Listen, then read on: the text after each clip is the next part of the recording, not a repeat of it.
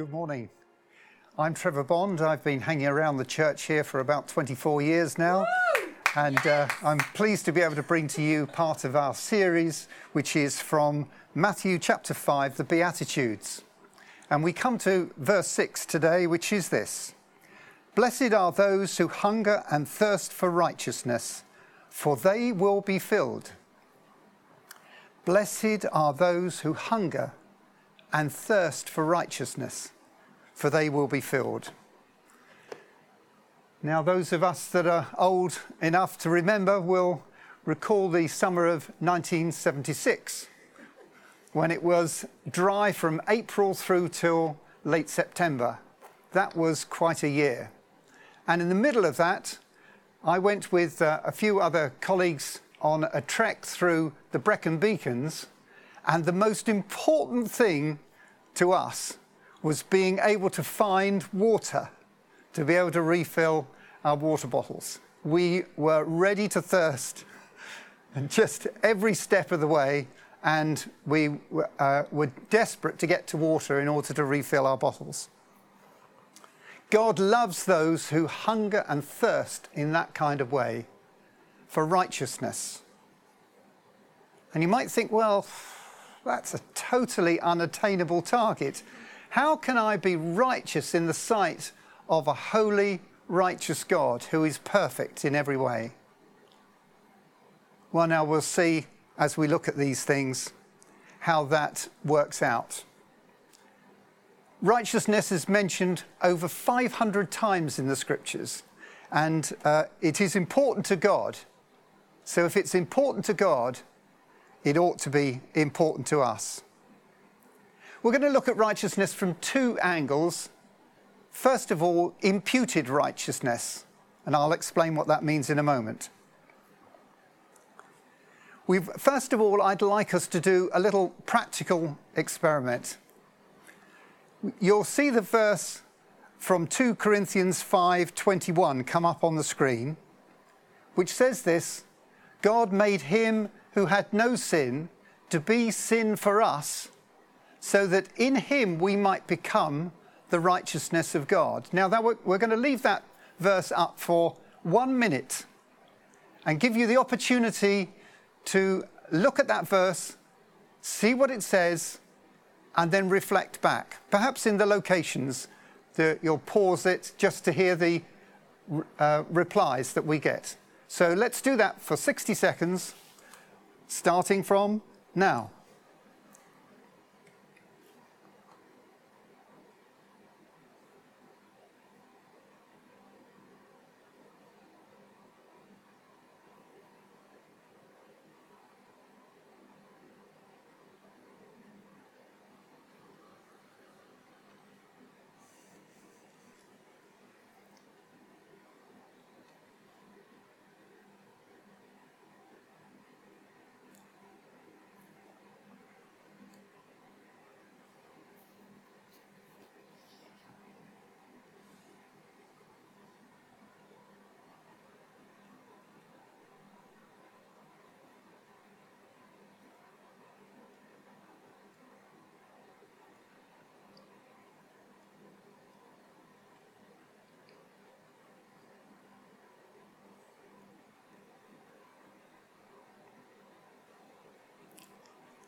Now I'm going to ask those in the studio with me here to respond and say, what have you got out of that verse?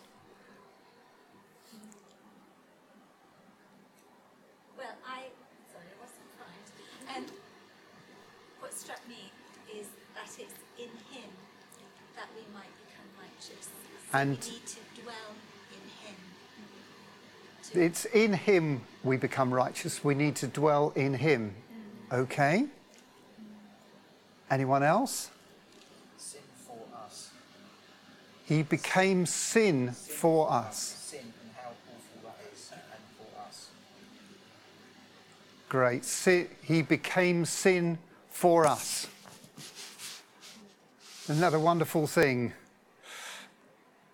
In fact, let's go now and have a look at uh, a, a series of four slides that just tell us the basis of the gospel, and it may be that you've never heard this before, and today is a day when you're going to hear something that could make a difference to the rest of your life.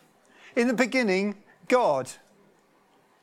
Before anything else came to be, God was there, and He had a heart full of love that He was going to express in the creation.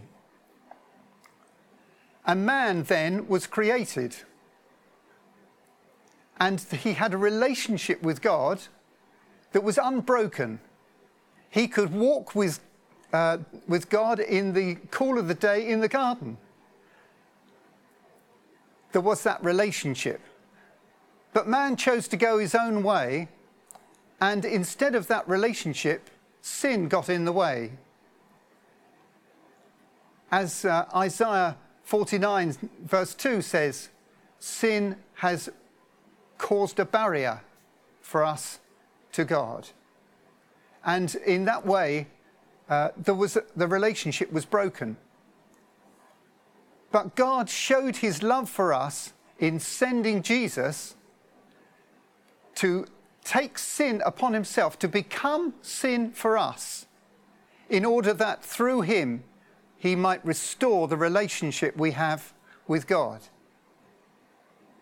Now, that is the fundamental gospel of the Lord Jesus Christ. The good news is that we can have relationship with him through Jesus.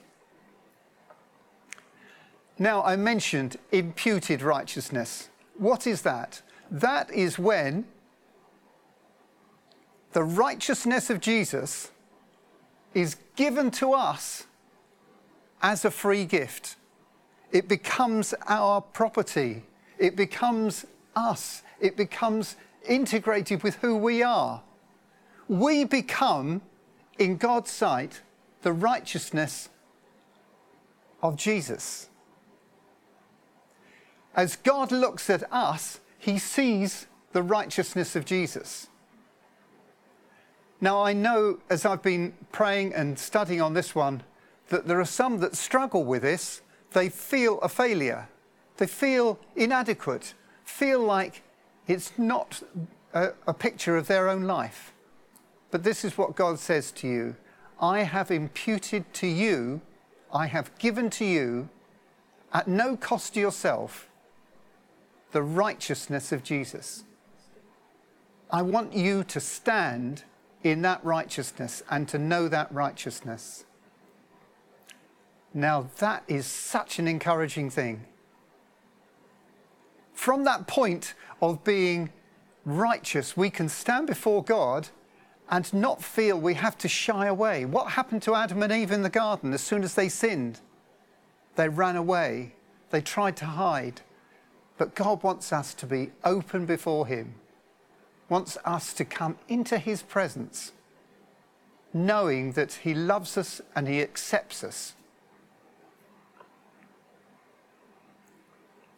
As it was prophesied to Adam at the time, blood would have to be spilt in order that his uh, sin would be carried away, that his sin would be dealt with.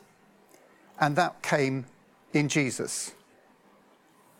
In Romans 1:17 it says, "In the gospel a righteousness from God is revealed, a righteousness that is by faith from first to last." God is calling us to believe him, to trust in him, and to surrender entirely to him. And then he gives us that gift of righteousness that we could not earn by any other means. We are now citizens of heaven. The deal is done, and we have our place with Him. Born again by the Spirit of God. We possess the rights of children.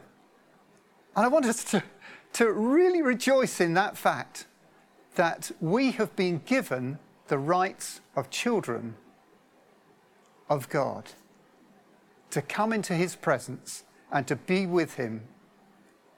that has been imputed to us. That's a, also a, an accounting term where some a value of one thing is imputed to another that hasn't actually earned that money. It's been given to it.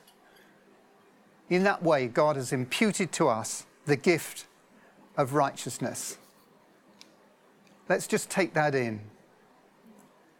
Thank you, Father, that you have given to us a righteousness that we haven't had to earn, but you've given it to us as we believe and trust in you. Thank you, Lord. But there is a second aspect of righteousness I'd like us to look at, and that is the righteousness involved in living a righteous life. There is a temptation that uh, the enemy will bring to us that we should say, Well, I'm fully righteous, so uh, way I can go and do whatever I like. But no, God has called us by righteousness into a life of righteousness.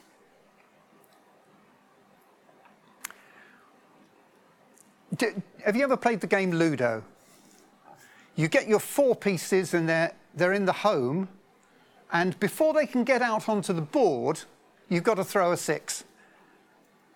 And frustratingly, you sit there throwing fives and fours and twos whilst other people are proceeding round the board. But when you throw a six, you can bring in your first piece. And from then on, you're in the game.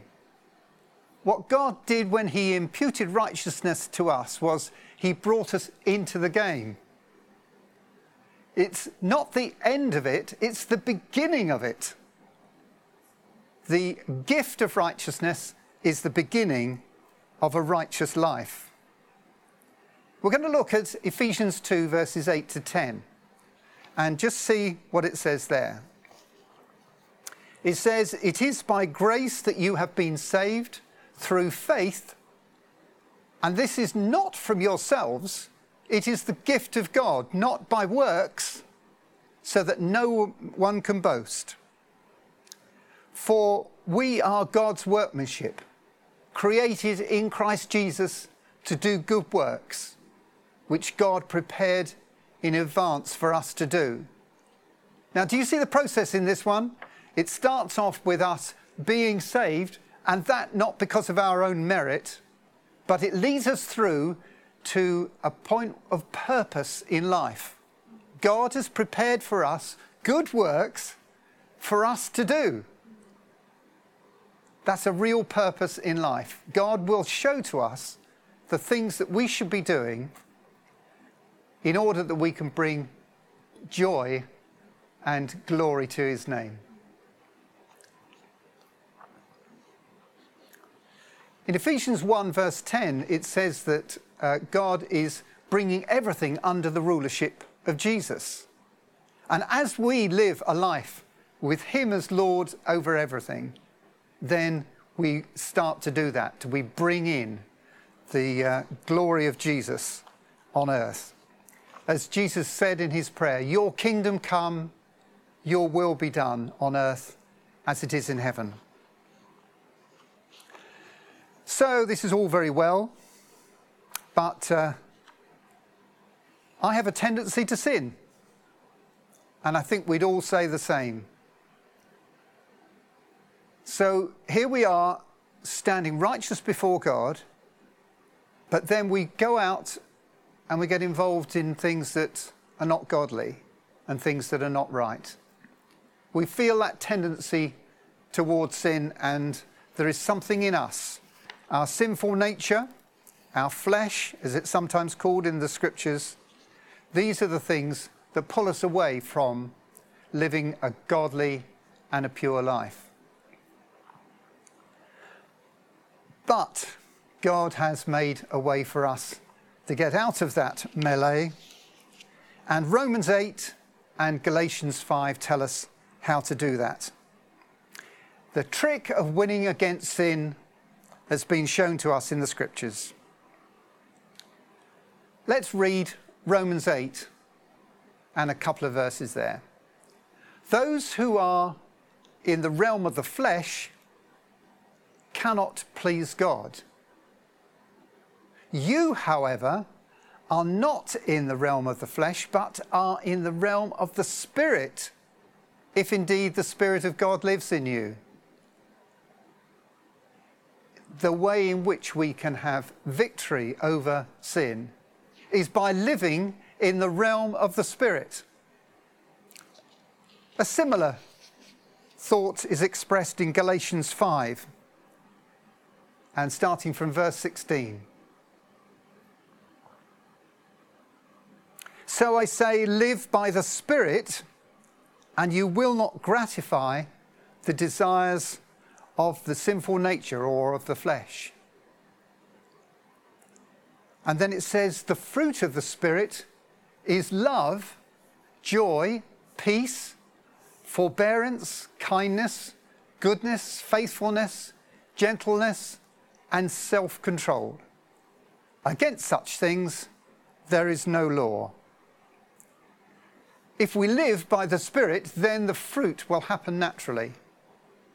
We planted an apple tree in our front garden, and uh, it should have three varieties of apple growing on the same stem. Wonderful trick. But only one of them really works.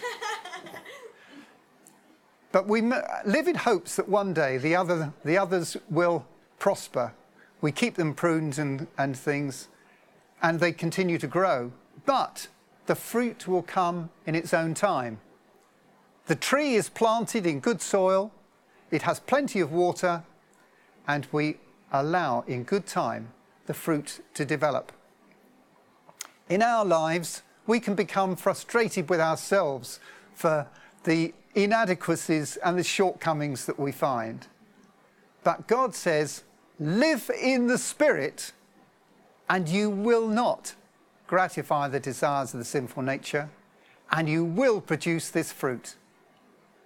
That's God's promise to you, for you to take hold of and believe. So we are God's children. That is the starting point. But we're also called to live righteously, which is possible only by being filled with the Holy Spirit. Imagine this. Yesterday I was out in the garden, and if I'd had my phone in my pocket and had fallen out into the soil, and I'm turning over the soil with the, the fork, it could get completely lost. So the phone is lost. In order for it to become effective and useful again, it needs to go through four stages of process. It needs to be found. God has found us by His Holy Spirit.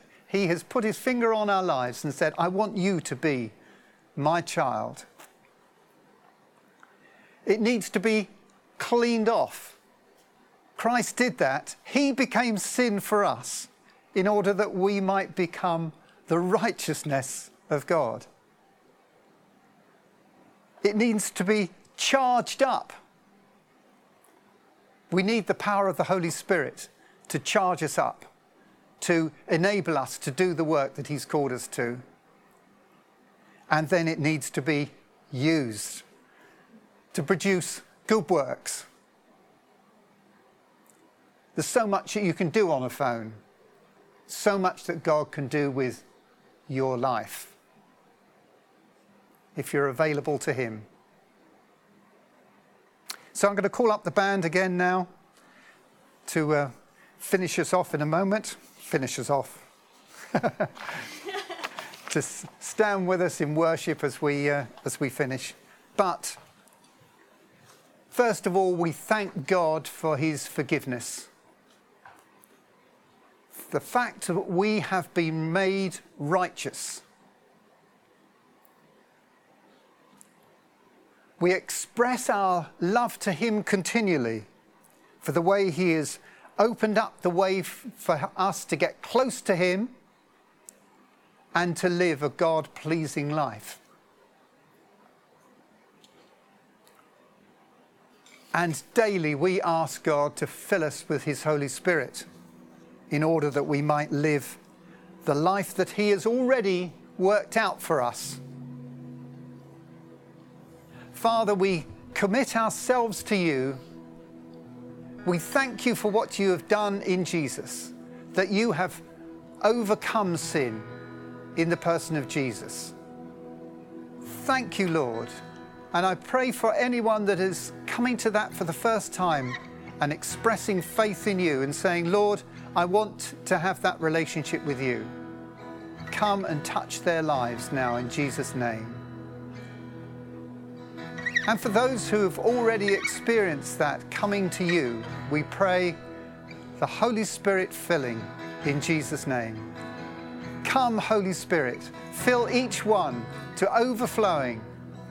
Pray that over this week, Lord, we would see you working in our lives, causing us to be able to overcome the desires of the flesh and to bring forth the fruit of the Holy Spirit righteousness in daily living.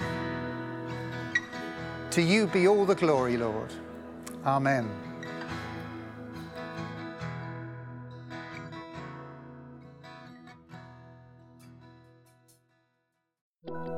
For more information about Freedom Church, please go to www.freedomchurch.uk. Thank you for listening.